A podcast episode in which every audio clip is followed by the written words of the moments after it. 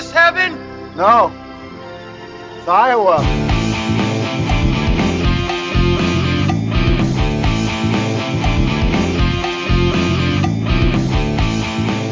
All right. Hey guys, how's it going? Very good. How are you? I'm doing well. Doing well. I have to ask, have you seen the new Fletch movie? Given that we Yes, talked about Fletch last time. Okay. Yes, we talked about Fletch last time, um, and I said I was cautiously optimistic, I believe, um, and uh, it is actually just as good as the first one. It's a different film. I mean, it's it's uh, in its in its comedy because you know Jon Hamm is not Chevy Chase. I mean, that's a given. Uh, and so Jon Hamm's comedy True. style is um, he's he's a little more reactionary rather than quippy, but it's still very funny and it's still got a great mystery. It's, I've you know, only heard good things about it. yeah, and um, it's no, it's it's it's um, it's a lot of fun. Um, I uh, I, I did an interesting double feature. I watched Pearl and then went and watched Confess Fletch. So it was an interesting. I've heard Pearl is pretty wicked. Yeah, Pearl uh, X is definitely um, way up there on my list for the year. And um, I was like that surprise trailer after the credits was like, oh, whoa, he made another whole movie, and uh, and uh, so I was very excited to see it. And yes, it's and it too is um, it's a lot different than X. So in, in a good way, in the in the best of, best of ways, there it's um it's a it's a completely different movie and um, it does kind of it, it it it succeeds in making you kind of sympathize with this this young woman who will eventually go on to be completely psychopathic. I thought I saw Scorsese had some quote that he like had trouble sleeping after yeah, he saw I it or something quote like as well. that. Yeah. yeah. I'm like, whoa, Yeah, it- if no, this troubles it- Scorsese, like, whoa. Yeah, no, it's it's uh, it's it's fantastic, and I want to make one more film recommendation for the listeners: Barbarian. Uh, it's uh, you've pro- people have probably heard of it, uh, heard about it by now, but it's it's I was blown away. I'm a very jaded horror fan, and I was kept off kilter um, the entire mo- uh, the entire movie because you know for the first about 45 minutes it's it's it's one thing and then it takes a hard right turn. Yeah, that's what I've heard. A huge And I've shift. heard you don't yeah. want to know anything about No, it. The no, you don't. I'm not. I'm in not going to go any further in, in description, but other than to say, if you haven't Yeah. seen it yet, it, it- you got to experience it. And this is this movie that that like came out of nowhere. I saw one trailer one time in the theaters, and and that was it. And then I was like, I was actually um I, I was actually on the fence about going to see it, and I finally was like, oh, you know, because I had a day off, and I was like, I'll go see it, and uh, I'm so glad I did. It just, it- yeah, it's it's just it, it- see, I'm I'm speechless. Okay. It's- it's no, it's fine. good. Yeah. yeah, That's a strong recommendation. I, I get. That's Yeah. all I ever saw on Twitter was Barbarian's great. Just see it. Know nothing else. Look up no other details. Just trust me. Go in. yeah. Um, it's it is it is it's one of those movies where that first experience is you- you're just gonna be you're gonna remember it forever. Oh wow. Okay. Yeah. Praise. it, I would say it's probably on par with like something like, um, like Exorcist or oh. um, uh, or or Crying Game. You know, it's just it's one of those movies where like that first experience, you know, is just everything that goes on in the movie, and you're like, what the hell did I just watch? Okay. All right. so Yeah, and this is coming from Rotten Tomatoes approved film critic Damond Fudge. so if if you needed horror movies to watch coming up in October, Yeah, there's a guy that good ones. sees a lot of movies. A lot. Yeah, he more knows a movies lot of than Eric movies. and I see. And I'm a, I'm a I'm I'm a big uh, uh, horror is kind of my genre. So you're a little snobbish about it. So uh, horror. Not really, actually, because Okay. um, uh, you know, because I um, like we, like we mentioned last time, it was you know I've got that those friends of mine that we you know the Die Doom crew, and we you know we're we're fans of of you know crappy cinema and questionable cinema, and you know, and so uh, I'm definitely not too snobbish about it. You know, Okay. there, know, there's time you know like you'll get a movie and you're like, okay, you tried something and that did not work but yeah, no, this, uh, yeah, Barbarian and both X and Pearl uh, I, I, the one thing that I love about X and Pearl is the fact that um, the the writer director Ti West is somebody that has that as a horror fan I've known about for years. He he's been in the independent horror scene for a long time, and really really deserves to be known wider as he's okay. getting known now. And so that was well, that was my that was one of the reasons why I really wanted to go see X, other than the fact that it looked really cool. I wanted to see um, a Ti West movie in the big screen because uh, like if it had, if any of his movies played somewhere, it was probably like the big cities, L.A., Chicago, New York. You know, if it if it hits if it played in a theater somewhere. I by up to X, I've only seen his stuff uh, on disc. You know, so. Oh wow. Okay. Yeah. So yeah, I'm very excited about that too one of those weird genres because you have stuff that can be really unsettling on the one hand, and then you have stuff that's silly to me. And I, and I like this. Like I'm thinking of like the Nightmare on Elm Street series or Friday the Thirteenth. I yeah. like those movies, but they're not even a little bit scary to me. I don't know that I've ever found them scary. They're just fun and silly and goofy. But then you have the other.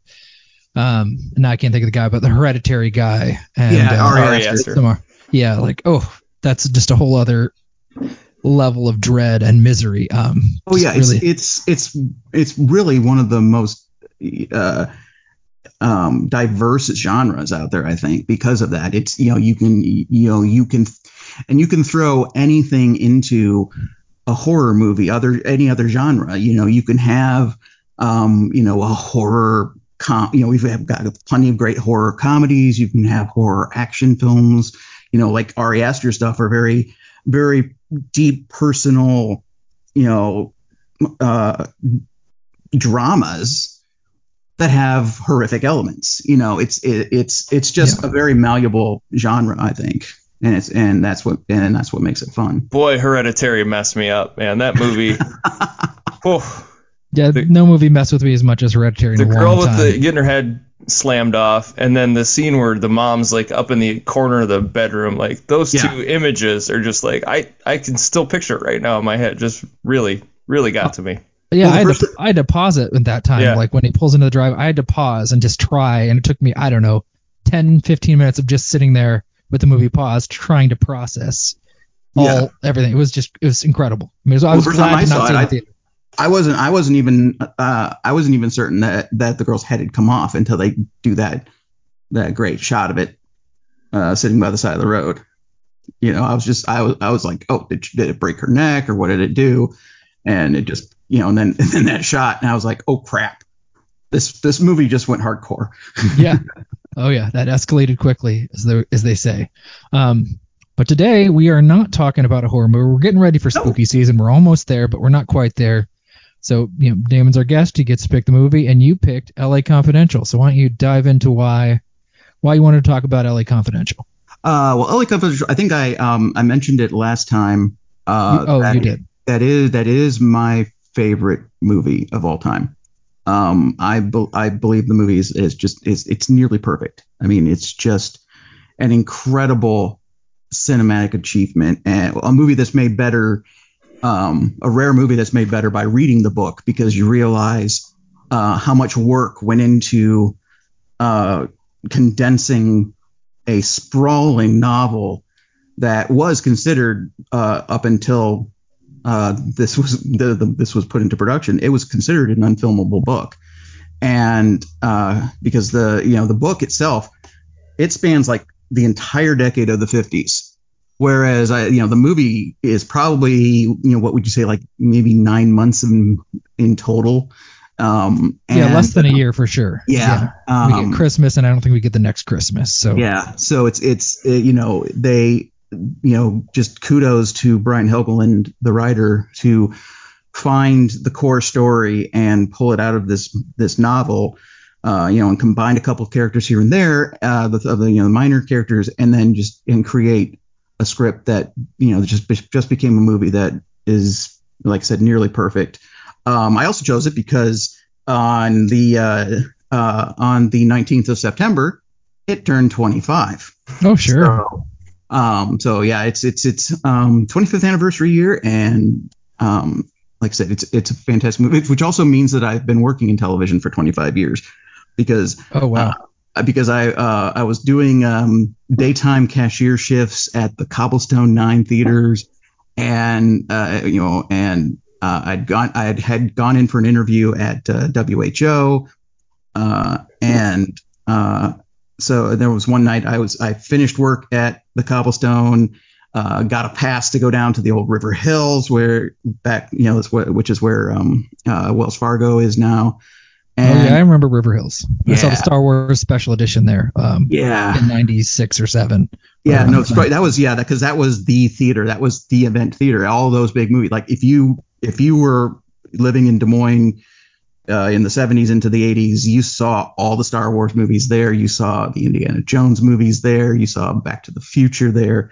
All that it was, you know, it was a grand, huge theater, and uh, which watching this on, on the screen that uh, uh, on their huge screen uh, helped a lot to make me love the movie, along with like the, the surround, like the, the end gunfight. The gunfire was just all around you in that giant uh, in that giant movie house.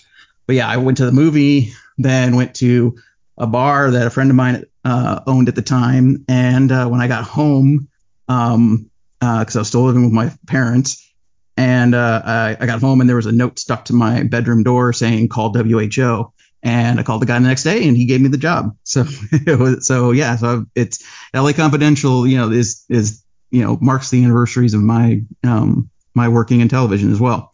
So it, it holds a lot of special place in my heart. Sure. And did you read the book before the movie, or is this a situation where the movie said, "Oh, there's a book," and you went and read the book after seeing the movie? Yeah, I was. It was one of those. It was. Um. Well, I knew it was based on a book, and before even going in, but um. Uh. You know, it's like if it's if it's something I haven't read and it's you know, and you know, it's closer to the movie. I'm not a very fast reader, um, and but I love reading, and so uh, so I was like, okay, I'll watch. I'll usually watch the movie first and then read the book, uh, and, unless there's plenty of time. Like if I hear something's coming out next year based on this particular novel, I'll be like, oh, I haven't read that yet. I was going to read that, and I'll pick that up as maybe my next book, uh, and then be able to uh, compare and contrast. Like Gone Girl, I had read before the movie had come okay. out. Sure. You know, that All kind right. of a thing. But yeah, no, this one, I, I like every turn of the page as I read the book, I just kept going, this better be nominated. This better be nominated for screenplay at least. And uh, that was one of the two Oscars that it got that year. Uh, it was completely robbed for Best Picture uh, by that um, Titanic that, movie, by that boat movie. Yeah. Um, but yeah, it won uh, Best Adapted Screenplay and it won Best uh, Supporting Actress for Kim Basinger, uh, which very uh, well deserved uh, on her part. Because uh, yeah, it's like Kim Basinger was just like, oh, she's kind of the pretty girl, you know. Um, you know, at the time, I think I think she was maybe she was divorced from Alec Baldwin by this time. I can't remember, but uh, but yeah, it's like she was just the yeah that pretty actress that had been in you know nine and a half weeks and and then she you know then she hit this movie and it just you're like oh she can actually act so so i mean this is only the second time i've ever seen it it's i mean it's i didn't see it when it came out i was 13 and i don't think this movie would have appealed to me much as a 13 year old but i saw it i think in college what? at some point but uh I am I was impressed by how tight the script was, right? How everything seemed to tie back and reference each other. It just seemed to be really super well constructed as a narrative, you know, from the first time, you know, how we meet the three main cops, how these characters kind of mesh and bleed together and learn from each other and challenge each other to Guy Pearce the end, you know, having to do I shoot this guy in the back? Do I have the ability to shoot him in the back to, you know, you know, enact justice? Am I yeah. willing to do that? And then of course he, he finally is. Um, like, oh yeah, there's all sorts of stuff that I I missed the last time uh, I saw this movie. There's an awful lot going on here. Um, yeah, it's a very dense movie. Um, it really is. That's yeah. what I was gonna say. Like watching this, I've seen this movie probably five or six times, but every time I watch it, I'm like, wait, what's the plot again? Like, what's? I, I understand that the ple- the chief police, he's the sort of the cause behind all of these crimes. Like he's the one taking over for the Mickey Cohen or whatever. But I'm right. like, how does this all tie together? And I've like I said, I've seen it so many times, and I'm always intrigued by it too. Like, I think that's what makes this movie so great. Is like even if you know what's happening. Tying everything together is such an interesting view because you're like, oh wait, that's right, that's why that killing worked. Um, and then the you know the Kevin Spacey murder scene too. That always like I know it's coming, and then like whoa, it kind of jumps out at you.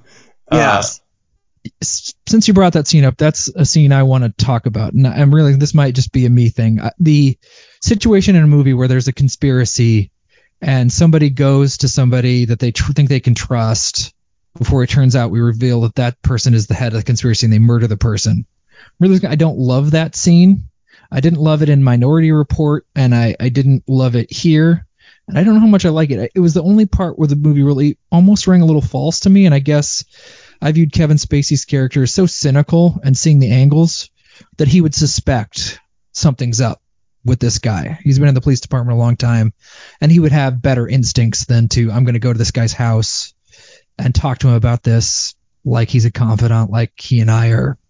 I can trust him. It's like I don't, mm, I don't, don't quite accept that, but maybe I'm missing something. wh- why would he suspect that his boss murdered all those people in the Night Owl and set up those other guys to get killed? Like, why would he ever think that that happened? he knows somebody in the police department's trying to cover up that he knows the guys aren't guilty, right? He's digging they they've got that they framed the black guys and he's like, You're sure you want to go digging this up? He knows somebody high up is doing something nefarious. I mean, he establishes that. We know that. Do I think he would know every little detail and have the whole thing worked out in his head? No. I'm saying he'd be suspicious, a little more cautious, a little more paranoid. Because he's like, oh, you sure this could ruin your career? Like this is gonna. He knows it's gonna piss people off. He knows his career might be in jeopardy. You know, this is his him actually. Why wouldn't moral you go to your boss then immediately and be like, But- "This is heavy stuff. Like, we need to." If you know that higher ups are trying to cover it up, why wouldn't you suspect a possible higher up of trying to cover something up? yeah, but you wouldn't Wha- expect him to kill you. I- no, that's don't know. true. That's true. Um, I guess. Well, no, I think, still. and I think too that um that uh that Dudley is um he he's he paints he he's done a really good job of painting himself as everybody's friend. You know, he's you know he even even with somebody even with somebody like Ed, like with like Guy Pearce, he's he's he's still while he doesn't um really think that he's right for the job, he still is, uh, you know, cordial with him and willing to be helpful to him. So I think, I think that, you know, you know, he his character could be uh, the kind of person that people would be blinded to. Um, Even when Exley's doing the interrogation, like Dudley's like, "Look how awesome this guy is at his." Even Yeah. you know, even though he didn't support him in the beginning because he was going to turn his back on his fellow officers, he's still like, "Look at how amazing this guy is at interrogating these suspects."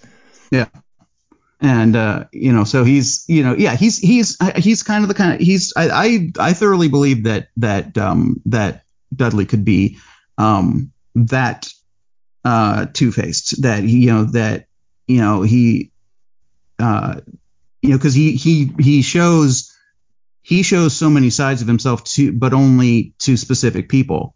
Like you know I don't think that um, Guy Pearce or Kevin Spacey have seen the side that Russell Crowe has with the um, allowing the cop brutality and um, uh, and you know, taking people out to this remote hotel, uh, abandoned hotel, and tying them into a chair and beating the crap out of them. Um, you Yeah, know, so Dudley I- was careful who he told that to. I mean, I think that's in the beginning why he's testing Exley so much because he's like, I can't trust this guy because yeah can Yeah. i bring him into the fold Right. kind of a thing and you know and i think he you know has you know has had enough history with um uh with kevin spacey to um to know that kevin's just in it for himself and knows how to um feed his ego and that's it's because because all all he's about is ego sure. you know, you know He's, he's, he, Kevin Spacey's a narcissist. We get the narcissist Yeah. cop, we get the idealist, and we get the I don't know guy who hates scumbags who really just hates crime and wants to stop it. I don't know. Yeah. Um, that that's what makes the movie interesting. And I don't know. That was just me not being sold on it. It's fine. I can be in the minority and I can be wrong about it. But I thought, oh, you see this guy, you know what it takes to get ahead. Mm, maybe you wouldn't confront him, or at least not without talking to somebody else, or you'd think, hmm, something's up. But it really doesn't ruin the movie for me in any way. It was the one time where it was just kind of like, eh. Yeah. Oh, but I mean, everything else about these three different models of cops and it, it's great. And I was shocked by just how unflattering this movie really is for cops. Um, this was, I guess, an era where you could kind of show cops being kind of unpleasant and gross, and people didn't accuse you of hating all police because it's it's a really uh, it tries to be a pretty broad mosaic of what police officers are and what they need to do, and it's really interesting. Well, you know, and and you kind of have to think of this as this was the uh, this was the era of the gangster squad. This was um, you know this was that um, pre um, holding cops accountable ethics. Uh, oh right, no era, you know. So um, I think it was honest in that sense. That's yeah, why I mean, it's I, very- not, I'm not accusing it of being of unfair. No, I don't think it's being unfair. I think it's being very fair. I think it's being Yeah. that- that's what makes it interesting. Yeah, no, I it's mean, yeah, and it's and it's and it well, and it's also interesting the fact that it it it shows this unflinchingly, um, and uh, doesn't really ask you to sympathize with anybody either. You know, it's uh, you, you know, you you um, you just end up uh liking all these people. Because like you know yeah russell crowe's this you know hard he's a you know uh bud's a hard nose. He like I said beats up scumbags. And he's you know a simpleton probably has just barely a high school education.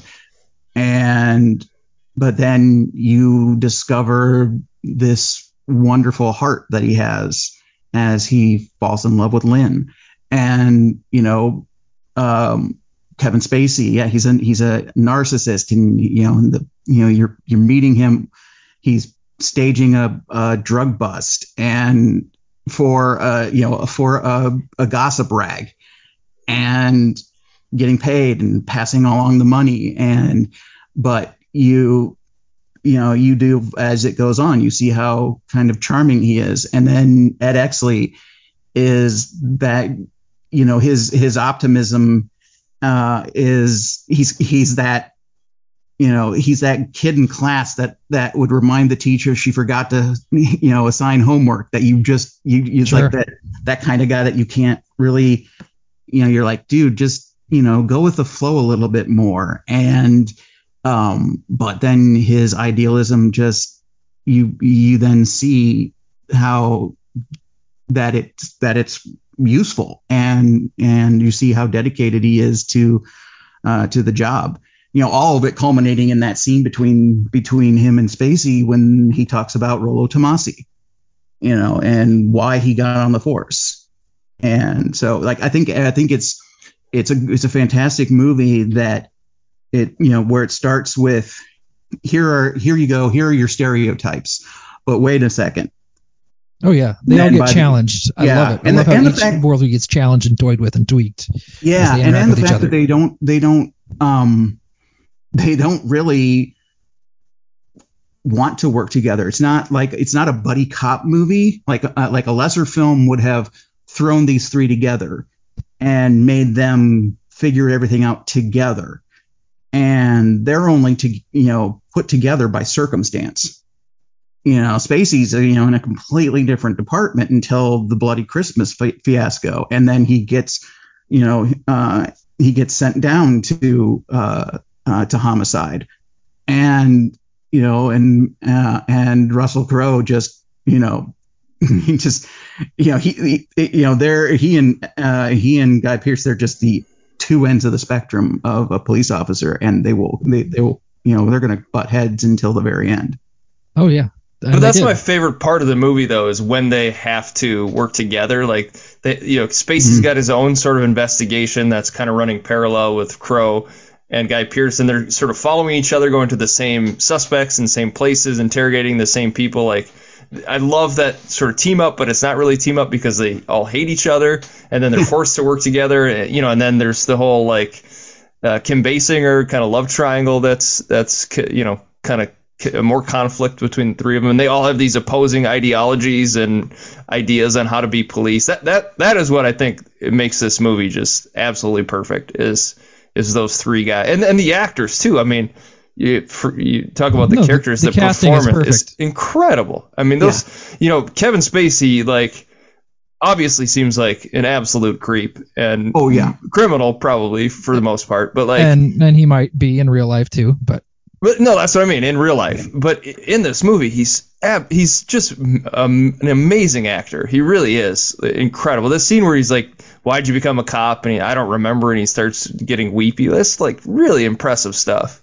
Yeah, no, he was. You know, I mean, once again, I like. I think. I, uh, uh, I think I also mentioned this last time is that you know you have to kind of have the ability, um, as a movie lover like me, to separate art from artist. You know, otherwise I couldn't enjoy this movie anymore. Uh, and um, you know, he and and you know, as as slimy as Kevin Spacey is in real life, he's you know uh, we you have to admit he's he's a, he was he's a damn fine actor, and um, you know, and this movie proves it. Plus, you you know, you also have to kind of remember this was the breakout movie really for Guy Pearce and Russell Crowe.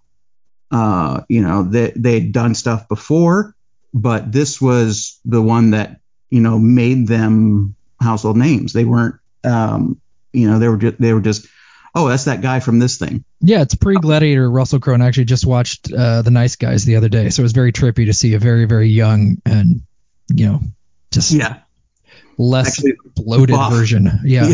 yeah. Um, it's like oh, plus, a, plus yeah. a nice reunion with with Kim Basinger. And I know, Nice yeah, I, I didn't expect that in the Nice Guys, but yeah, oh yeah, another L.A. big crime conspiracy. Um, very, very a lot of weird random similarities. Um, you mentioned liking them more by the end. I, I you know, I can already tell I probably don't love the movie quite as much as you two.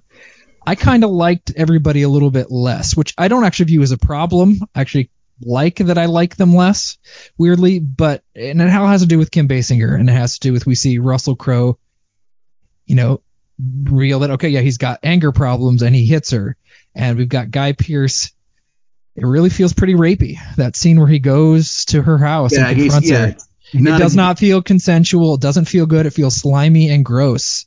And by the end, I look at those guys and I am glad they're taking down a big corrupt cop conspiracy ring, but I don't think I love either of them. Well, That's the thing. i- i- if you're talking about Guy, Guy Pearce's character in the end, covers it all up. I mean, it, Yeah. it's a Well, very tells the- cynical view of all of these people. yeah, I mean, he tells the truth, but he knows it's not going to land anywhere, so he, yeah, he uses Well, it. they to further bury own- it. They bury that the Yeah. chief was behind it all, and he becomes, you know, a rising star in the police department because of it. So it's it's a very cynical view of all these people. Know it is, but I just find myself okay. I don't really, really love either of these guys. Um, by the end, and and again, I don't. That's really not a problem. I just I think I like them less and less and less as it be, they become more and more complicated. Um, and it gets nastier and nastier. So by the end, I'm kind of like, oh, I forgot about this scene where he kind of, it's not, it's he's just kind of sexually assaulting her. It's, oh, I really don't like this. That's really unpleasant. Hmm. Um, and I think it's supposed to be. I don't. Yeah. I mean, I, but it's it's like, oh, we even even the idealist has his own id problems. I And, guess. and so Kim Basinger thought she was helping Bud, right? That's the idea. That's why she slept with him. She thought he was. Yeah, she thought she, she she was led on to believe by basically by Dudley through uh, the Danny DeVito character, the uh, you know the publisher of uh, of Hush Hush, the the the gossip Uh, rag. can I just say I love Danny DeVito? He's just Amazing. uh, He's is there a movie? Incredible. Is there a movie he doesn't make better? I mean, he's been in bad movies, but is there a movie he doesn't make better by being in it? Um, I, I yeah. couldn't say. Yeah, Uh, it's okay. yeah no he definitely. Um, Well, it, and my connection with DeVito, I mean, other than all of these other movies, is it's always sunny, and he's like such a character in that show versus like his performances in movies. It's it's amazing. He's yeah, he's the best. Danny DeVito's the best. but yeah, no, I think that's I think yeah that's that's what um, Lynn was led to believe that that framing Exley with these photos was going to help Bud, and instead um, uh, it's just used to uh, make him all the more angry. Um, uh, but yeah, no, I think I think um, you know two of the the the best scenes in the movie take place in that interrogation room. You know, the interrogation of the three uh, suspects. Um, it- you know, that's that's a centerpiece of the movie, and it's just an amazing, um, and it's an amazing scene, amazing uh, in in its writing and how it's filmed, and and especially you know that moment uh, that you're watching Russell Crowe's grip on that chair, tighten and tighten until the chair just snaps and he runs uh, you know, out of the room. And, you know, it's, it, yeah, it's just, it, it, the the way that's all staged and the and the acting in it is just fantastic. And then that final that final moment where they're where they've got Exley in the interrogation room and and and uh, you know they're they're they're sitting there discussing what they want to do, and he starts smiling as if you know they're like eh, you know and he goes you know uh, and he you know they're like what are you smiling about? And, and he's like you know you know you're gonna need a you're gonna need a uh, a story. And and you're like you know it's like they're like they're like can you hear us? What? Yeah. You know? And uh, um you know yeah he's yeah his um you know in essence he kind of um through watching through his own idealism and then also watching the watching his idealism kind of get shattered by reality becomes Dudley by the end of the movie. Probably not to the extreme. He's not going to try to kill people and, and take over a criminal enterprise, but he has become the officer that Dudley has said, "Can you be this guy?" By the end of the movie. No, yeah, I mean, you got all these views about justice and what that means, and um, sometimes it means not being literally following the rules, and and yeah, I mean, obviously Guy Pearce becomes convinced of that by the end. Like, okay, I guess he was ultimately right. Sometimes you just got to shoot somebody in the back is the only way to get justice. Because if I let him walk away, justice won't be served because nobody will believe he did all this stuff. Um, I, I love the interrogation scene. The switching the the audio on and off between the two rooms is like I've never seen that in a movie before, and it's amazing just to watch him do that. But I did have a nitpick post the interrogation. Like I didn't, and, and I've always thought this every time I've seen this movie. Why did they let those guys go? Like, they, you had, okay, so there's suspects in the Night Owl.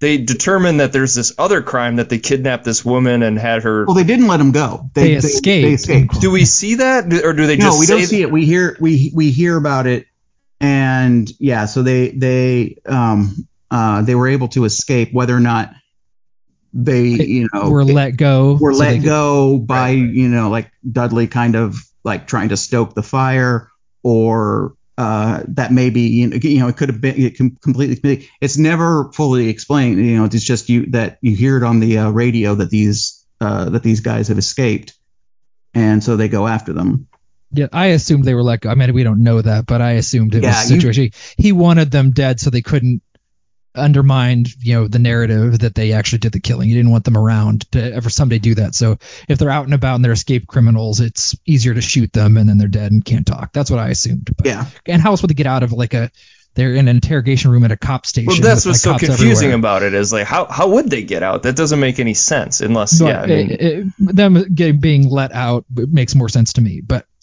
I don't know. Um, yeah, I think I think there you know there's kind of like a you know I think people do question that and they're like you know how how did that happen? And it's like, you know, well, they, they, they overpowered a guy and, you know, it's like, yeah, it's probably, yeah, it's probably Dudley with his, you know, with his hand, uh, hand in that cookie jar.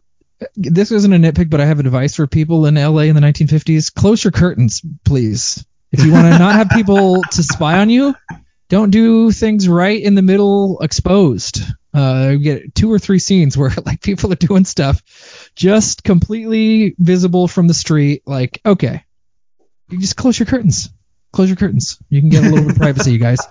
Uh, guys with those big flashbulb cameras can't take pictures of you if you're, uh, you know, what curtains are closed. It was like uh, they did that two or three. I times. think DeVito would find a way. He'd find no, a way. No, it's in. fine. I know. Yeah. I just was like, it just happened a bunch of times. Like, oh gosh, I know my curtains are always closed at home unless it's like the middle of the day and I want some sun and I'm just looking out and nothing interesting is happening that people can see. So, um, yeah, mine are too. Like I, I, when I live in a townhome, so I'm like everybody's like on top of each other here, and I'm like, you don't need to see in my place, you know. Right. So.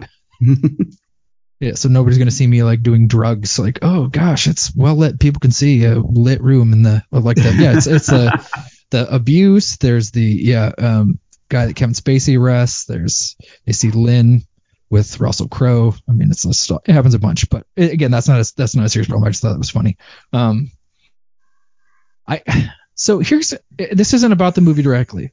Curtis Hanson, the director, I, I guess I find myself fascinated by his career. Right? I mean, we're we're talking about this being a, a basically a perfect movie, nearly perfect, excellent, and it's viewed that way.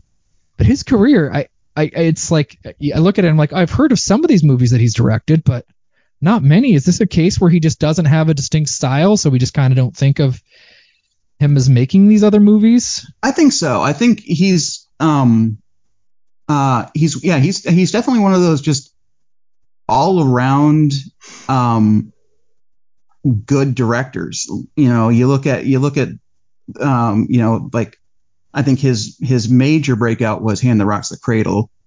Um and uh, but before that he did um um uh, oh, I'm trying to remember the name of it. The, the uh, thriller with uh, uh, Rob Lowe and James Spader. Um, that um, that's actually very good. It's just kind of one of those uh, forgotten movies. It was actually it was. It, I remember when it came out because bad it, influence. Bad influence. Thank you. Yeah, and and I remember when that came out that it was because um, because it, it, does involve like uh, you know, videotaping, and, and Rob Lowe was playing against type because he, you know, he he he hadn't played like that really really slimy character yet. But it, unfortunately, it came out right after Rob Lowe's sex tape scandal back in the late '80s, and so since there is videotaping involved in that, and, and videotaping somebody have, you know having sex and and all that, you know, it just kind of was like art and life coming together kind of movies. Um, but yeah, I know he did Hand Rocks the Cradle. He did Wonder Boys. You know, it, you know he, yeah, he had he, he just he just didn't really stick to a genre, but he did like he made really good movies. River Wild's pretty good. I like that movie. Yeah, Meryl Streep. Yeah. Uh, the Eight Mile is weird though. Like yeah, Eight Mile was eight a weird mile, Like what? And in her shoes, um, I mean, I was just he's actually kind of fascinated. he passed away. It looks like in yeah, 2016, so he's yeah. no longer with us. Um, um no, yeah, no, I mean, would, it's well directed. This is a well directed movie, although it's it's really not ostentatious, right? I mean, we did uh, Blowout a while ago, and that's a movie where you see directors' influence all over the place, and this is one where you know it's well directed it's not there's no problems with it. I just didn't think about it. It didn't get it, it accentuated the story and the story yeah, was right at the he, forefront. he's the product of a of a time where like the screenwriter could like really put their stamp on a movie and like it's more about the story and the writing than it is about how it looks visually. I mean it's well executed and it lo- I mean it looks great, but there's no like signature directing in it. You're just kind of watching the story unfold. It's definitely more of a, a story driven movie than than a oh, director. Yeah. And I don't know if that exists much anymore. It really didn't exist much in 1997 either. Um, I think is what helped make this stand out uh, as well. And and it um, one of the best uh, compliments I've ever heard for the movie came actually from my dad because um, because uh, I took him to see it uh, when it was in theaters. And the next day, he he said he that he couldn't remember if the movie was in color because it is that classic. Oh yeah, okay. Noir. That's interesting. You know, and it's and, and it's very and it's very old school storytelling. It's very you know it, it, you know everything about it uh, harkens back to the classic noirs. And um, you know, so I, uh, that's I think that's another reason why I, I, I enjoy it so much is that it is it's but while while while my dad couldn't remember if it's in color, it's also a gorgeous movie.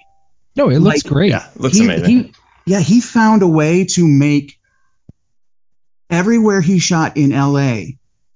look beautiful, even in the even in the bad neighborhoods. You know, it just you know you've got you know crisp blue California skies and just everything. You know the you know the cars are you know are still all shiny and you know and you know and it's kind it's kind of a you know you know uh, rose colored glasses look back at you know or just like you know, like like the look of the movie feels like a memory of what LA was you know?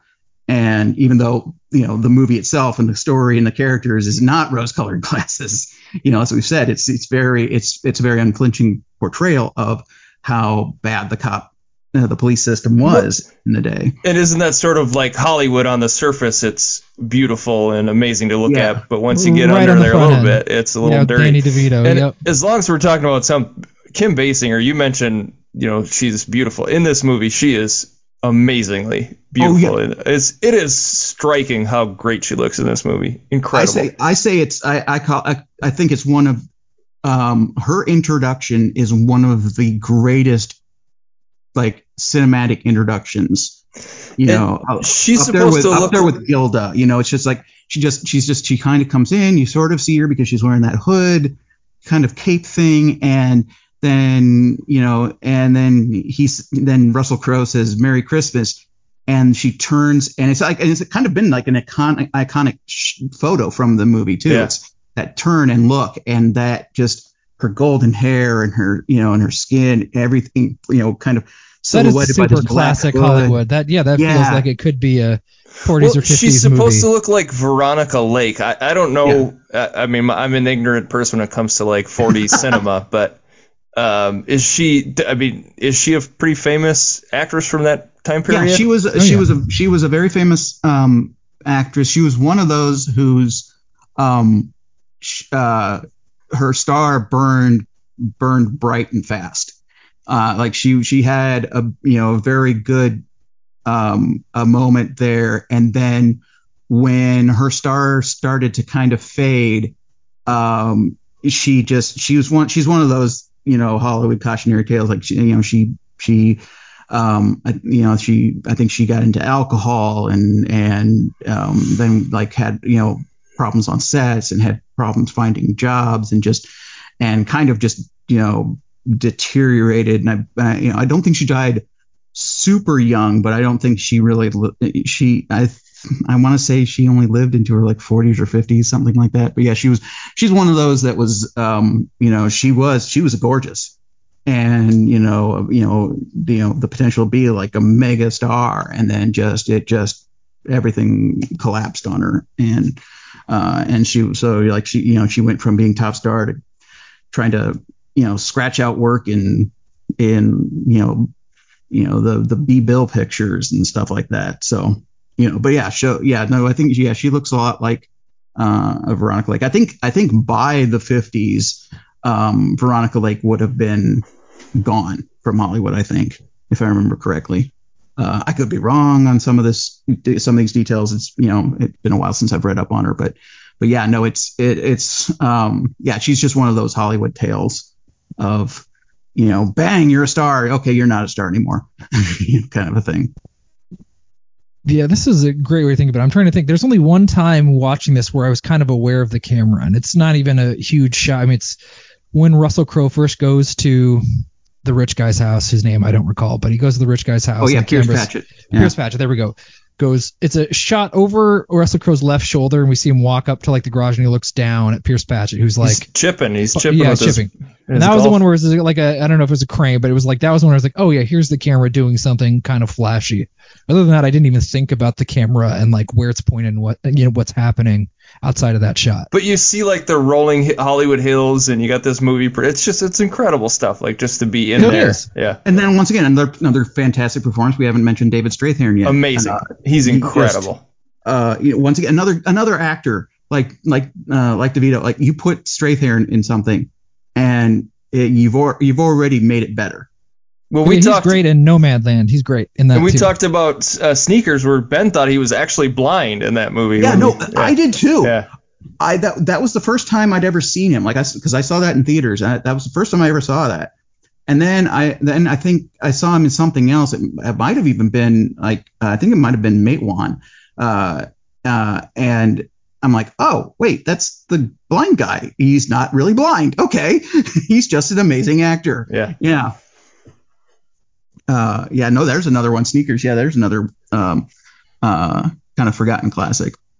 But yeah, no, Strathairn, his, his character in this, he's just, you know, it, it so could have been one of those, you know, you get another actor in that role, and it could have been one of those chew the scenery, slimy character pieces, and Strathairn just plays him sophisticated. and calm and self assured and Yeah. yeah. So he was working with Dudley, right? They're just kind of taking over the crime together, Yeah, because uh, yeah, with uh, he would have had the the smut angle, and right? he would have had the. But then uh, Dudley cuts him loose in in the end. Literally, Yeah. right? Cuts his. Yeah, literally. Uh, but yeah, no, just yeah, and and I do really like that scene too, where it's like, you know, two guys trying to have the power play, and neither relenting. You know, they know they, you know, it, you know, they they. It, it's just such a good. Um, you can't quite call it a battle of wits because of you know it's Russell Crowe's. It's still he's kind of a simple character. Like I said, he you know, he probably just has a high school education and then went into, uh, probably went into the army and then became a cop. And um, so he's very much of a kind of a grunt cop kind of a guy.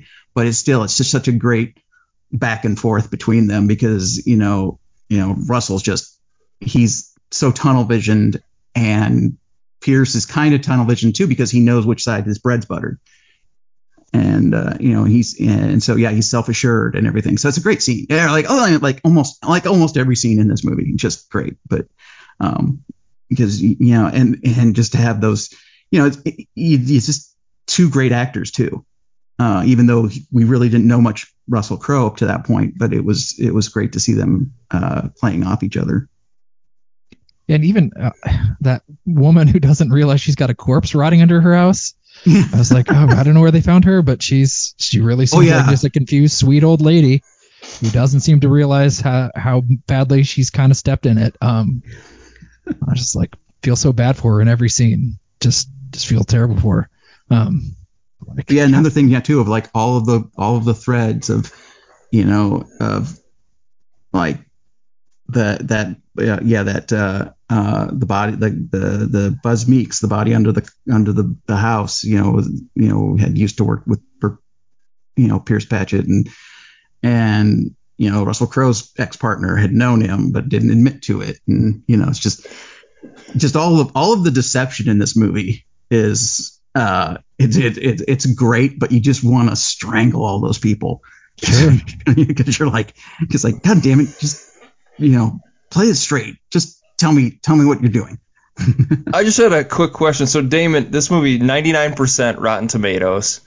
Mhm. Do you ever have? I, I flipped through. I didn't see a review from you. Do you ever have like desire to? Obviously, you've seen this movie many times, or didn't write a review right when it came out. Like, right no i was yeah i wasn't reviewing at the Uh, time do, just- do you ever have a desire to like write a review to have it up there, or you know, if you did, would it be uploaded at any point? I think point? yeah, I would. Yeah, no, I, I would probably do um like um uh I've done uh a couple times I've done appreciation articles uh like when they um uh when they released um Jurassic Park in 3D uh, for I think it was its 20th anniversary. Um uh uh I did kind of a little appreciation article on that because that was you know that summer of 93 was not just Jurassic Park it was the first uh, that was the first summer. It was like I just I'd had a disastrous uh, freshman year in college. I dropped out of one college and I was trying to find my place and where I was going to go and and I got a job at a movie theater and um, you know and and we uh, you know we had we got Jurassic Park. We were the it was the old Forum Four, which is where the uh, uh, uh, Hobby Lobby up on Merle Hay Road is now. Um, and we were the first theater to get that DTS sound system, uh, which you know incidentally everybody kept asking us, well, why didn't they install this down at the River Hills, and you know which is where it would have been logical to put it, and um, and they uh, they had looked at the system uh, and dis- discovered that it wasn't uh, the it wasn't compatible with the audio system in there, and so ours was like the next uh, the next largest screen, uh, the main the, our our middle main screen, and uh, so they so they gave it to our theater. So we were huge, packed all the time. And then funny, funnily, they were like, "Oh, we got Spielberg's got another movie coming out called Schindler's List. We'll do we'll let's we want to put that at the River Hills, but let's let's install that DTS because that's really popular apparently." And they installed it and then turned it on and then went, "Oh yeah, this isn't compatible." And so they had to shut the theater down even more to re to install a new sound system as well as the DTS sound. Um, but yeah, no, and then you know, then the floods of '93 happened, and in the midst of all of that, I it was I had my you know it was my first love and things like that. So I had a I wrote a nice little appreciation of what Jurassic Park beyond being a great movie meant to me. So I've done those kind of articles before. So I, yeah, I'd probably do something like that. I should probably I should probably do something like that.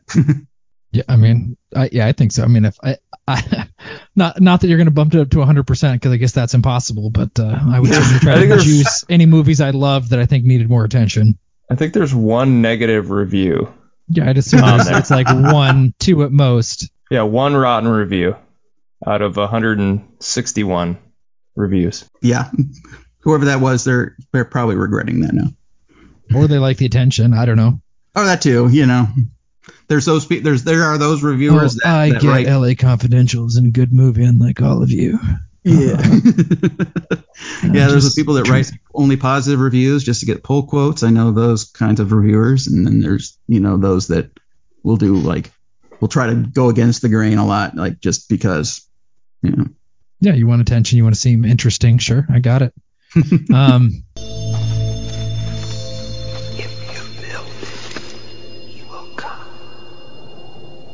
All right. Well, I, I mean, it's an excellent movie. Uh, any other specific thoughts you want to talk about with LA Confidential?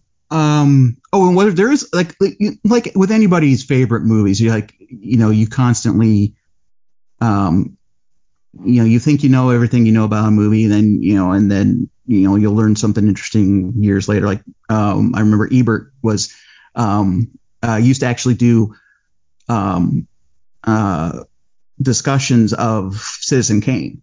You know, that was his favorite movie of all time, and um, and he was he was doing one of these lectures at a uh, uh, one time, and um, they, you know, the scene with the where you know when they first introduce Kane as a child, and the camera is watching you know, you're watching him on the on the hill with his sled, and the camera pulls back, and comes you see it's coming through a window into the cabin and across the room, and he was talking about how you know because they're you know it's the, with the technology at the time they didn't have like arms and stuff to do that you know so he um he he could never figure out how they had done that and had all of the furniture in place and and everything. And he was showing the scene to the to the audience and someone says wait the chair moved. And so they rewound it looked at it again, and sure enough, they, you know, there's a chair slightly wobbles, and so it was. So then it was during that discussion that he he learned kind of or figured out that they probably had people pulling the stuff in underneath the camera as it moved until it got into frame. And so he, you know, so he learned about that. And like, so I'm like, I was just like kind of looking some stuff up and I was, um, I was just kind of looking up some pictures for, uh, and, uh, ended up on an article of like shooting locations of in LA of for LA Confidential and everything. And uh, you know, some of them I knew and everything. And, but the one I found interesting that I didn't know is that the uh, uh, the office, the, the building that they used for the uh, district attorney's office, in the scene where they hang him out the window to try and get him to confess everything that's up with him, is literally across the street from the Night Owl the, the, well, the, that that scene is interesting too because he has like a window with these like wood boards that he they push him through that Russell yeah, like a little lattice It's so and, weird. Yeah, yeah I've always that's it, always stuck, and he doesn't have the windows aren't closed in this big office building. Like just, well, yeah. you, you know, like well, that's the one thing too. I'm always I, I always think it's like, don't people in the movies own screens? Like what's sure. with all these houses that people yeah. just open the window and step yeah. out onto their on onto the roof and and climb down the trellis to get out and I wonder and, can you see the night owl when he's hanging out the window? I don't know if you I, uh, I didn't I didn't check check to see that but yeah no the yeah the location the the the which is an actual deli that I um apparently is still in um uh in operation today. Really? But, wow. Yeah um it um uh, that uh, that deli is literally across the street from the building that they used for the exteriors of the DA's office, which you know it it just seems funny, you know, if you think about it in the context of the of like you know the the you know the impetus area, you know, the building that you know where everything starts and and the building where they basically confirm their their hunches. Um, so yeah, no, it's you know just kind of it was just kind of a fun little uh, fun little fact. Like the and the bar that Kevin Spacey's at before he um, before he goes to see Dudley. Uh, I guess that's a you know that's a, a very famous bar in in LA. Uh, still, once again, also still in operation. Been there, been there for decades, and still, I mean, it like looks that way. It's, it's just designed to look like uh, a bar from that, That- era. That also Oh. stood out to me too, because like he leaves a fifty dollar bill, and like what's a fifty dollar bill in 1953? Like is that like leaving a five hundred dollar bill or you know whatever right now? Yeah, Is that's it a lot of money. That's a a lot. Yeah, of lot. money. that yeah that that bartender uh, uh, ate pretty for quite a while. Yeah, um, but yeah, no, so, and but it's such a great scene moment too. It's just like a wordless, I'm done with this shit. Yeah. You know, and leaving leaving that bill, which was a which was a bribe, you know, to him. You know, another uh, another bribe from to get a, basically got a guy killed. he's really the one Yeah. guy that redeems himself fully. You know, I suppose Russell Crowe kind of does, but he, you know, he's sort of shot at the end of the movie. He doesn't stand up for the the conspiracy. He doesn't make sure that it's all exposed. But Spacey right. does, and then he gets killed. Yeah, he gets yeah he's he's yeah he's he's killed for his his um his uh his heart basically. but yeah, and it is and like I said like you said it was you know it's a great mo- mo- uh, moment in the movie too because it's shocking uh uh because this the beat of when the when the gunshot happens when Kevin Spacey's killed it's not in a normal spot so it does you know it does surprise you every time It's like a jump scare. Yeah. yeah it's No, kinda, it- yeah, it it's- is- it's- a s your, your brain's coded to think it's safe, right? S- This is people Yeah. pouring tea and talking. Every time you see that in movies, usually people talk. They might get angry or whatever, but nobody's in pain and nobody's fighting. It's reflective, and then yeah, he turns around and Mhm. so that works um, as a shock. Well, so I'm, Ben, I'm interested at you know to hear what you would rate this movie. You said you didn't think you liked it as much as as Damond Well, I think you guys like it an insane amount. I, four and a half out of five for me. I think it's an incredible movie. I just, it's not going to be one of my all-time favorites forever. It's wouldn't make my, you know, top twenty. And you know, it's not my personal favorite. I don't know that I think it's perfect. It's close to it, but I don't think it's quite there for me subjectively. That that's where I'm at. I, it's not. I mean, I don't. It's not. I'm not giving it two stars out of five or something. I mean, it's it's extremely well made. Um, well written, all that stuff. There's just a couple of beats that don't work, and I just it's just not quite doesn't take me off into the stratosphere cinematically speaking. Uh, you know. Anyway, so what about you? You guys both five out of five? oh yeah definitely yeah yeah So, yeah. I mean I think that was pretty obvious from the get go Sure. yeah, it's it's five stars for me. So I started doing this thing on Letterboxd where I have like a list of what I consider five star movies, and a lot of them I'm rewatching. Like I've already seen them before, but I didn't log it that way, and it's it's kind of fun to add to that list. So like you know rewatching it for this, I'm like, yep, absolutely, another five star movie. So I have I think I have 33 total five star movies now. Um, but 100%, yeah, it's it's one of the greatest movies ever made. Uh, Oh, yeah. I don't think you can. I mean, I, I don't know how you disagree with that. Uh, It's I think it's the best cop movie. How many movies are the greatest movie ever? I mean, how big is that list? How like if it's the 50 hundredth it's in movie? the top 50 for so sure. at what point do we stop saying it's one of the greatest? Once you're 101, it's not one of the Maybe, greatest because yeah. you're not in the top 100. Okay. yeah. Not, maybe it's top 100. I don't know. Um, I'd have to think about it. It would get consideration I, at I, least. I would really hope that it would be in the top 100 at least I don't know. I got pretty weird taste though, Damond. So I don't know. Well, yeah, Um, there's that too. I mean, um, because because because like you know, I'm one of those uh you know uh on Letterboxd too. It's like uh you know there's you know there's there's five star movies and four and a half star movies, but it's it's it's a very subjective five and four and a half or four stars for something because it, you know it's it's I judge them more on the movie themselves rather than this is four or five four to five stars you know in the entire realm of cinema. Like you know like you know it and so you know I've, I've we've even had uh, with the Die Diadem guys we've had little arguments too of like it's like how did you give that only two stars? Because it's it's this movie but yeah but it's a brilliant type of bat movie. It should be four you know that kind of a thing. Sure. Yeah Sure. So someday I'll write down my my top 100 and we'll see. I don't know. It might be. It might be in the top 100. There's a good. It'd have a chance. It, it would be. It would get considered. I guess. Yeah. So I mean, again, I, it could just be me being uh, myself. I don't know. Um, well, out of subjectiveness too. Like the movie that was my all-time favorite before that movie was Beverly Hills Cop. So Sure, you know, it's a super fun movie. yeah, I think it's I think it's probably well, it's definitely Eddie Murphy's best movie, and you know, I think it's which probably feels like damning with faint praise. I don't. He just feels like he doesn't have nearly enough. For a guy that's been in so many movies, he doesn't have that many that you would think are that great. At least I don't yeah. know that many. well, I mean, he like almost all of his output in the '90s was, you know, yeah, he was in a lot of movies. Yep. But there's the '90s. Sure. Yep. Uh, but yeah, so yeah, no, definitely a five. You know, obviously five star movie. All right. Robbed for the best picture, just robbed. Uh, well, I can add. It's the better list than of movies. Titanic. I mean, Oh, hell for yeah. sure, Uh, I, hundred I, I agree with that. That's fine. Uh, no argument for me on that. Titanic's perfectly fine movie. It's decent. It's good for what it is. It's fine. But this I mean, a it- the fact that it made that much money, I suppose, is one of the like factors you have to. I will. I will give Cameron the best director Oscar over Curtis Hanson. They were both nominated. Sure. Yeah. Only, only due to the fact that Cameron got the general movie going public to go back multiple times to see a three-hour plus movie in theaters. That's directing. My sisters saw that movie multiple times for sure. Yeah. Yeah, Um, yeah. It's so he so you know he did something something right to have that happen. So I will I grant that Oscar to Titanic. So it's Titanic?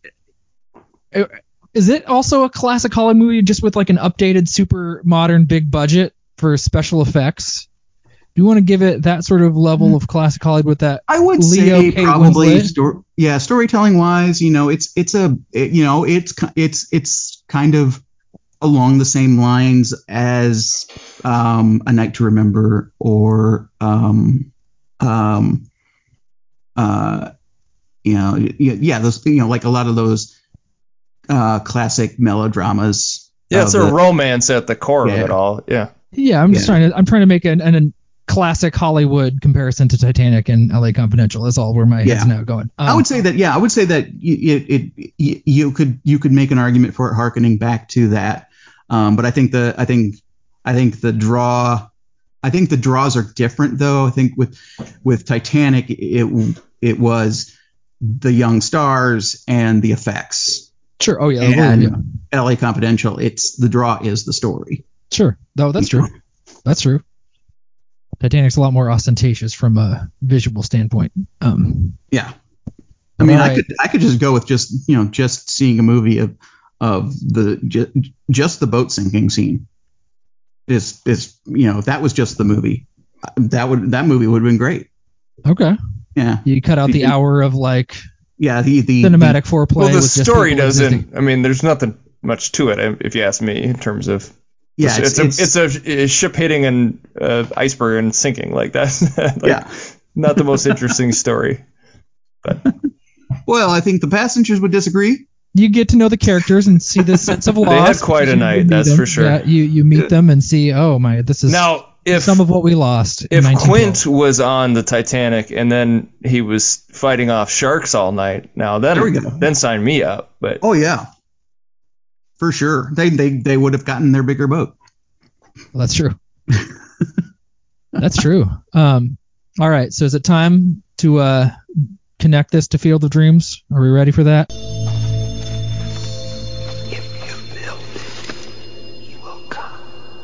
I believe so. Yeah, Okay. Damond, you want to go first? Okay, sure. Um, so uh, so I went with Guy Pearce. Okay. who of course was in Memento Oh, with yeah. with Joey Pants, uh, Joe Pantoliano. Mm-hmm. Uh, Joey Pants was in Midnight Run with Robert De Niro, and De Niro was in Backdraft with Donald Sutherland, who was in JFK with Kevin Costner. Okay. Well done. those are some I good will- movies. Oh, yeah, I've never seen Midnight Run. Is that, You've uh, ne- oh my gosh, sorry, I don't know. you're Is in it for a- a treat.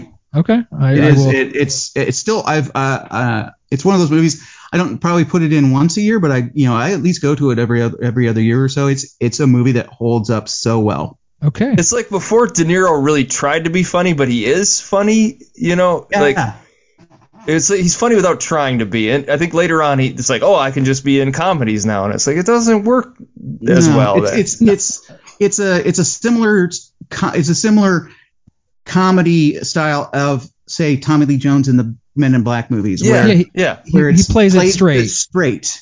and the and directing around him makes the comedy work. Yeah. Sure. Right. Yeah. Got it. That that would be the best way to get comedy out of De Niro, I think. Yeah, Like no, you be it- a yeah, usual tough guy, and we'll work it all. We'll handle it with the editing, the directing, the other people, Yeah. the writing. We'll make it and you got Charles Grodin as his as the as the funny man, and that's just okay. that's comedy gold there. All right, yeah, and we we yeah we talked about Memento, which is also great. Um, all right, I'll hop in next. I went with Danny DeVito. Um, I, I went to Death to Smoochy, which is a movie Oh, God. I saw that in theaters. I I, think was told did it was too. I didn't see it in theaters. I remember hearing it was awful, and at some reason, in some reason, I don't know why, I saw it and I thought that was actually kind of decent. I hated Like, it. I hated it. I, didn't I- think it's. Are you guys? You're in that. You hated the movie club. Uh, yeah, if there was there was one other person in the theater, and if they hadn't been there, I know I would have shouted at some point saying, "Make it stop." oh wow. Yep. Yeah. Hundred percent agree.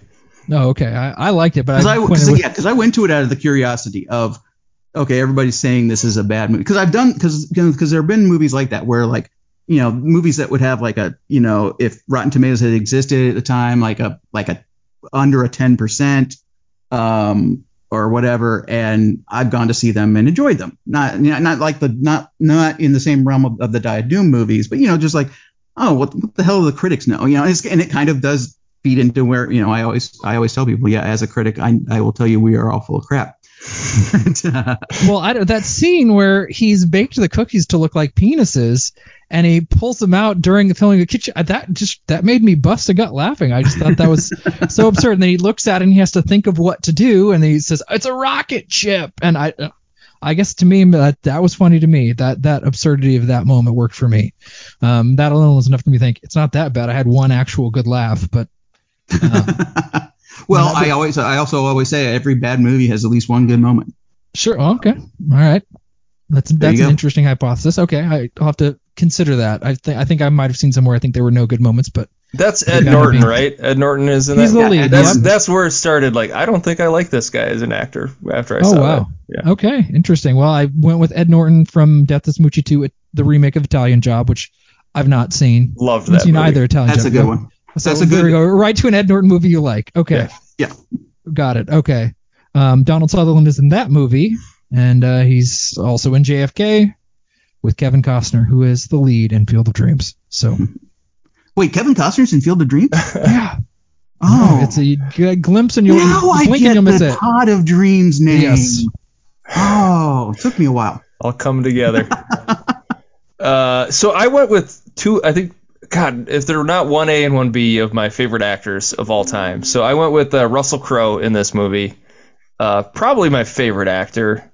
He's been in movies that aren't great, but he might be my favorite actor. I don't think he's the best actor. He's just maybe my favorite. And then What, that's it- such a fascinating. Why is he your favorite actor? he's Of just, all the actors in everything he does the- when he shows up is like the he's the He coolest just plays guy your ever. kind of guy. Yeah, just- he's my the kind kinda guy. guy. Movies. Okay. Yeah. All muscle. Okay. And then he's in a movie called Body of Lies, which I really like that movie. Um, DiCaprio's spy in movie? it. It's a spy movie. Yep. He plays like a Oh, senator, I think.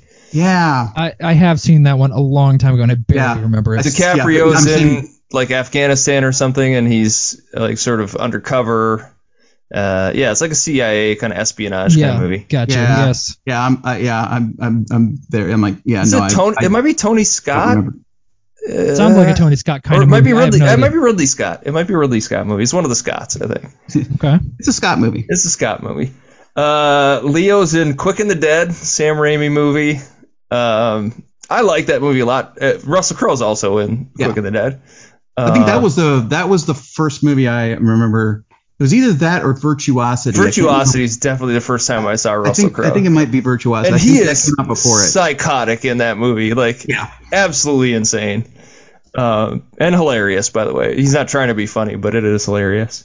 Yeah. Uh, Sharon Stone's in The Quick and the Dead. She's in a movie I have never heard of or seen called Allan Quatermain and the Lost City of Gold.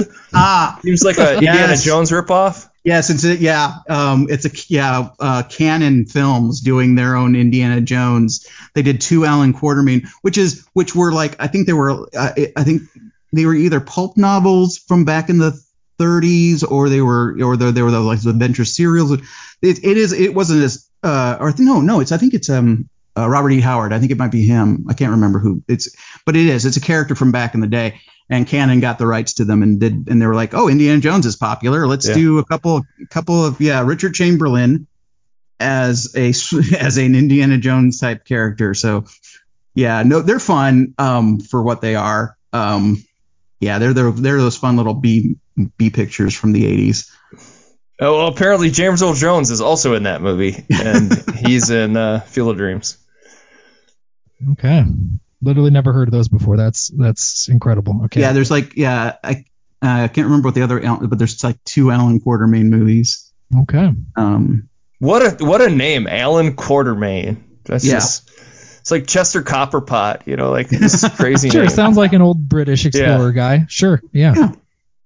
but yeah, no, it's, yeah. So yeah, but it was yeah, it was uh, good old good old Cannon Films doing the uh, doing what they could with uh, with an old property and capitalizing on a popular trend.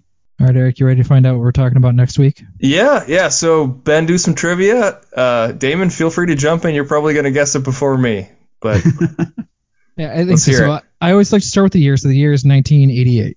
So where whatever's happening in 1988. Um, so Terry Gilliam was offered the chance to direct this movie, but he said no because it was too technically challenging. Passed up on the chance to direct this movie. Um, so speaking of technical, uh, third clue, it won the Oscar for best sound effects. Again, in 1989 for a movie that came out in 1988. is this a musical? Ben, I'm neither confirming nor denying Oh, okay. whether or not it's a musical. all right. Um, That's interesting that that's where your head's at. Um, I, I- all right, I, I tr- struggled to get with clues that were not either totally useless or gave it away. So uh, I, I'll go with number four. I, I think Damond. I suspect you'll get it. We'll see if Eric can. The it stars Bob Hoskins. Oh, um, 1980. Who, who framed Roger, Ra- Roger Rabbit. Yes, Okay. yes. Who framed Roger Rabbit? Yes. Yeah. So no, not a Wow. musical, Eric. Zemeckis, right? yeah, Robert that Zemeckis. was, that was the last one. Yes, he directed it. Yep, Robert Zemeckis. I haven't seen it since I was a kid, and I suspect it's a movie that will hold up, but maybe it won't. Maybe it'll just be. I, I've probably Well, seen this movie like 30 times. It Oh, was wow. one we always watched. You know, VHS, rewatch it over and over and over again. okay.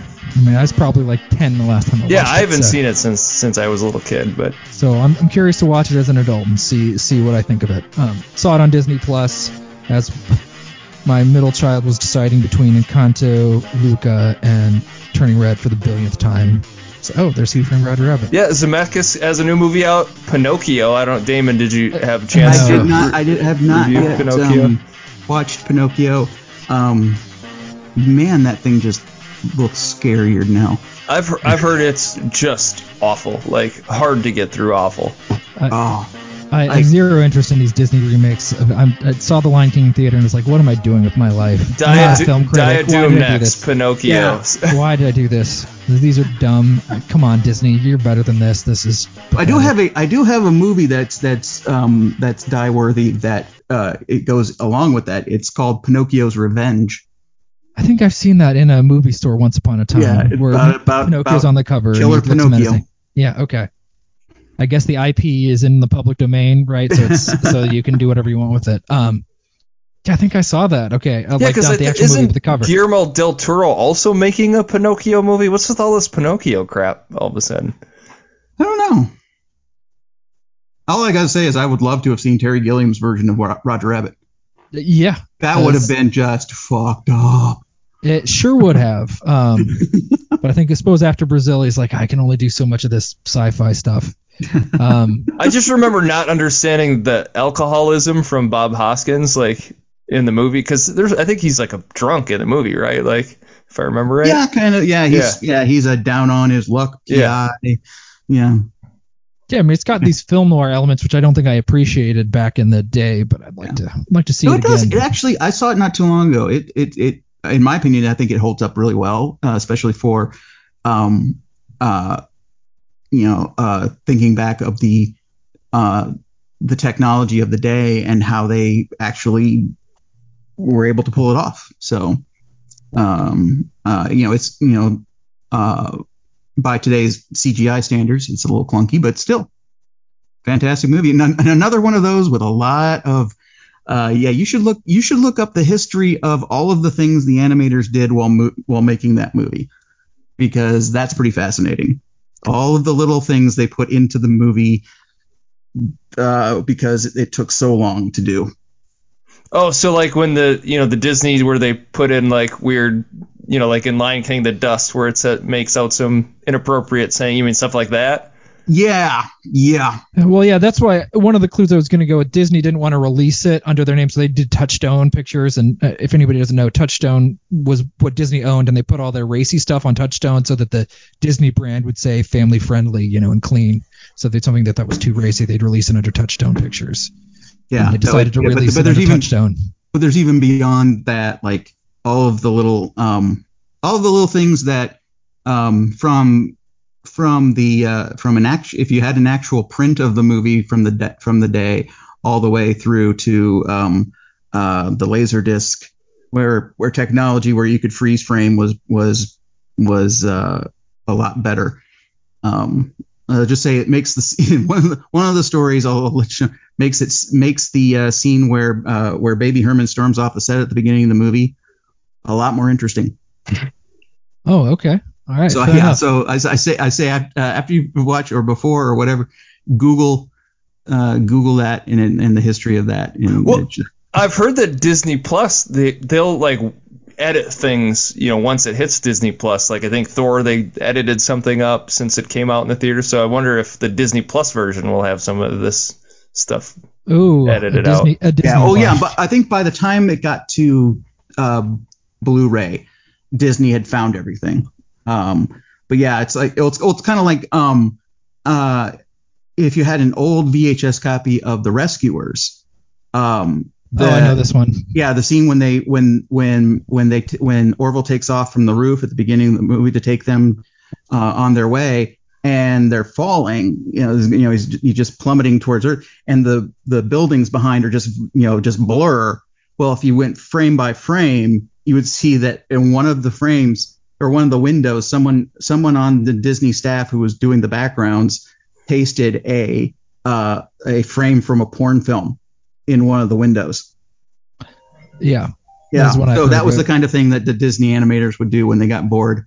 sure. Um, and apparently, Roger Rabbit took uh, longer than your average Disney film, and so they got really bored okay, interesting. because Okay. you know it's 24 frames per second. You're not going to see it with the with Yeah. the naked eye, you know, when it runs in the theaters. That's what makes me think of Fight Club, actually. Um, Well, Yeah. I'll uh, I'll have my controller out. I'll be freeze framing. I want to check this. yeah, out. no, I think they've gotten I think they've gotten everything now, but um, but yeah, they're the it's uh, yeah, it's it's it's the most notorious of uh, of all of the naughty Disney um things. oh wow, Uh, okay. Well, I think probably second only to the penis in the Little Mermaid poster. So I haven't heard There's that like, one. wasn't there one in Aladdin too? Is like doesn't he whisper take off your clothes or something like that? There was some. something, but yeah, Yeah. no, there's yeah, there's a um uh the original the artwork uh, the artwork for the video cassette uh the original video cassette of Little Mermaid. Um, apparently, the, the I think the story that I heard was that the the artist found out that he wasn't going to be um, uh, paid again or something. It was something with payment, I think. And so in the big castle, the gold Yeah. castle, Oh, yeah. right in the center, Uh huh. there's a dong. Yep. oh my gosh. I know okay. exactly what you're talking about. Yep. Yeah. Well, you know, don't get you know, don't let your animators get Yeah. bored. That's Treat, the key. treat those people right, Treat them right. or they Well, make not- your or they make your Thor movie look like trash. That's, Well, now they just have a sea of people on computers, Yeah. um, just doing every little pixel for, you know, Chris Hemsworth's face or whatever. Uh, I Well, special thanks, special thanks to Damond. Super appreciate you coming back on. Back by popular demand. Thanks again for uh, for um, inviting me on again. Uh, always Oh. willing to do this, We loved having you. It's great to rewatch LA Confidential. If even though you only gave it four and a half stars. Yeah, well, maybe next time we'll make a better movie. You know? Yeah. Come on. All right. We're, we're cutting him off. Thank you for listening. Take it easy.